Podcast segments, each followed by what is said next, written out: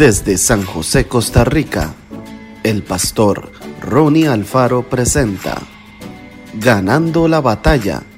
Reflexiones diarias. Síguenos en Spotify y en nuestras redes sociales para ver más.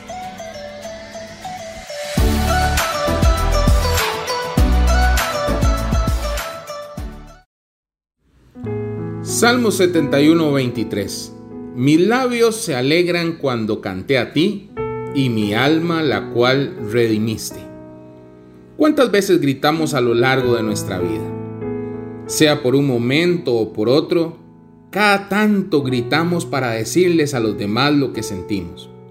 La gente grita de dolor, golpearse el dedo al martillar un clavo, caer al piso luego de haber tropezado en una acera, lastimarse al hacer un mal movimiento mientras se practica un deporte, reponerse de una intervención quirúrgica.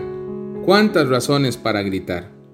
Las personas gritan al enojarse, descubrir la traición de un amigo, ser testigo de la injusticia y la discriminación, recibir las burlas de los demás, sufrir la desatención y el maltrato, recibir malas noticias. ¿Cuántos motivos para gritar? Los seres humanos gritamos para pedir auxilio, una situación que requiere atención médica urgente, el pedido de ayuda inmediata frente a un problema, la falta de elementos necesarios para la vida. ¿Cuántas causas para gritar?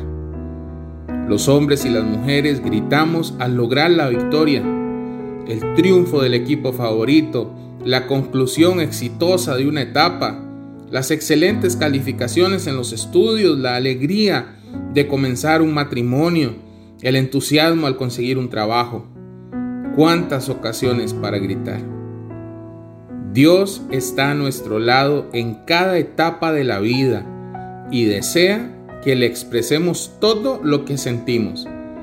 Él escucha nuestros gritos de victoria, auxilio, enojo y dolor.